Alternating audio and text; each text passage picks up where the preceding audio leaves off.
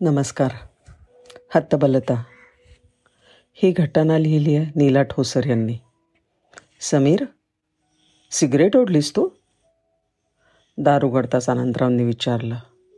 नाही हो बाबा. मग शर्टाला वास कसा येतोय तुझ्या? तुम्ही पण ना बाबा. तुमचं आपलं बरं आहे हो. दोन गल्ल्या चालत गेले की शाळा येते तुमची. मी रोज लोकलनी जातो कॉलेजला.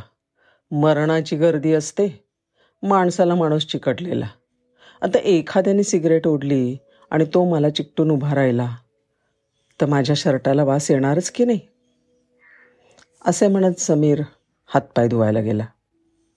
त्याला वाटलं विषय संपला. पण नाही. अनंतराव रात्री त्याच्या बेडरूममध्ये आले आणि म्हणले समीर बाळा तू सिगरेट ओढली नाहीस हे ठीकच केलंस. आणि ओढूही नकोस कधी. ती किती घातक असते हे मी तुला सांगायला नको. लांबच राहा बरं तिच्यापासून.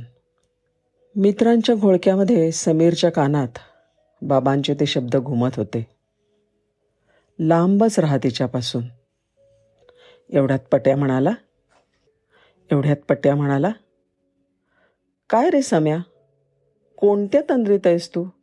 चल चल एक झुरका मार. म्हणजे येशील ताळ्यावर. असं म्हणत त्याने सिगरेट पुढे धरली आणि समीरने ती हातातही घेतली.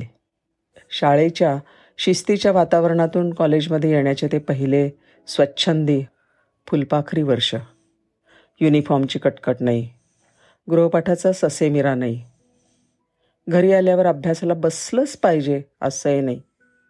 आता कोणी म्हणतं कॉलेजमध्ये प्रत्येक तासाला बसलंच पाहिजे असंही बंधन नाही. कॉलेज कट्ट्यावर मित्रांबरोबर टिवल्या बावल्या करण्यात वेळ कसा जाई ते कळतच नसे. त्यातच पट्या रघ्या वासू असे त्याचे मित्र.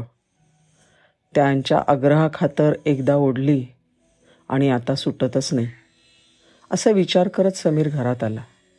समीर तुला आज कट्ट्यावर सिगरेट ओढताना पाहिलं मी. मला फसवत होतास इतके दिवस. अनंतरावनी असं रंगे हात पकडल्यावर समीर एकदम उलटला त्यांच्यावर. हो फसवलं तुम्हाला. काय करणार आहात? उलट वरतोंड करून मलाच विचारतोस? लाज नाही वाटत बापाच्या पैशावर सिगरेट ओढायला? पै पै वाचवतो आम्ही तुझ्या शिक्षणासाठी. आईला चष्मा करायचा आहे तो सुद्धा ती सारखा पुढल्या महिन्यावर ढकलते. आणि तू सिगरेटवर पैसे जाळतोस? बाबा तुम्ही माझं शिक्षण करताय म्हणजे काही मोठा पराक्रम करत नाही. आणि माझ्यावर उपकार तर मुळीच करत नाही. आईवडिलांचं कर्तव्यच आहे ते. समीर असं उर्मटपणे बोलला आणि अनंतरावांचा सगळा संयम सुटला. त्यांनी त्रिमिरीतच समीरच्या काडकन मुस्कटात मारले. आणि आपण काय केलं हे कळायच्या आत त्यांनी समीरला घराबाहेर पडताना पाहिलं. येईल पोटात भुकेचा डोंब उसाळल्यावर अशी त्यांनी स्वतःची समजूत काढली. पण रात्रीचे अकरा वाजले तरी समीर परतला नाही. आता मात्र अनंतरावांचा धीर सुटला. त्यांनी जवळच्या बागेत शेजारच्या नाक्यावर जाऊन पाहिलं आणि मित्रांचे फोन फिरवायला सुरुवात केली. काही जीवाचं बरं वाईट तर केलं नसेल? या विचाराने त्यांचा धीर सुटला. पोलिसात जावे की काय? असा विचार मनात यायला आणि दारावर टकटक व्हायला एकच गाठ पडली. धावत जाऊन त्यांनी दार उघडलं आणि समोर समीरला पाहताच त्यांनी त्याला कवेत घेतलं आणि दाटलेल्या आवाजात म्हणले भूक लागली असेल ना? चल आम्ही थांबलो आहोत तुझ्यासाठी. त्यानंतर अनंतरावनी हा विषय पुन्हा कधीच त्याच्यापाशी काढला नाही. आज इतक्या वर्षानंतर आयुष्यात सर्वार्थाने यशस्वी होऊन सुद्धा समीरला हरल्यासारखं वाटतंय. कारण आज अनंतरावांच्या जागी तो आहे. आणि त्याच्या जागी असलेल्या स्वप्नीलच्या शर्टाच्या सिगरेटचा वास समीरला जाणवलाय.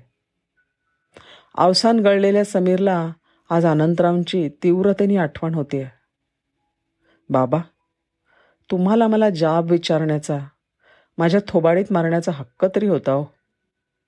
मी तर तोही हक्क केव्हाच गमावलाय. कारण माझी सिगरेट कधीच सुटली नाही. बाबा आज सुद्धा मी तिच्या विळख्यात अडकलोय हो.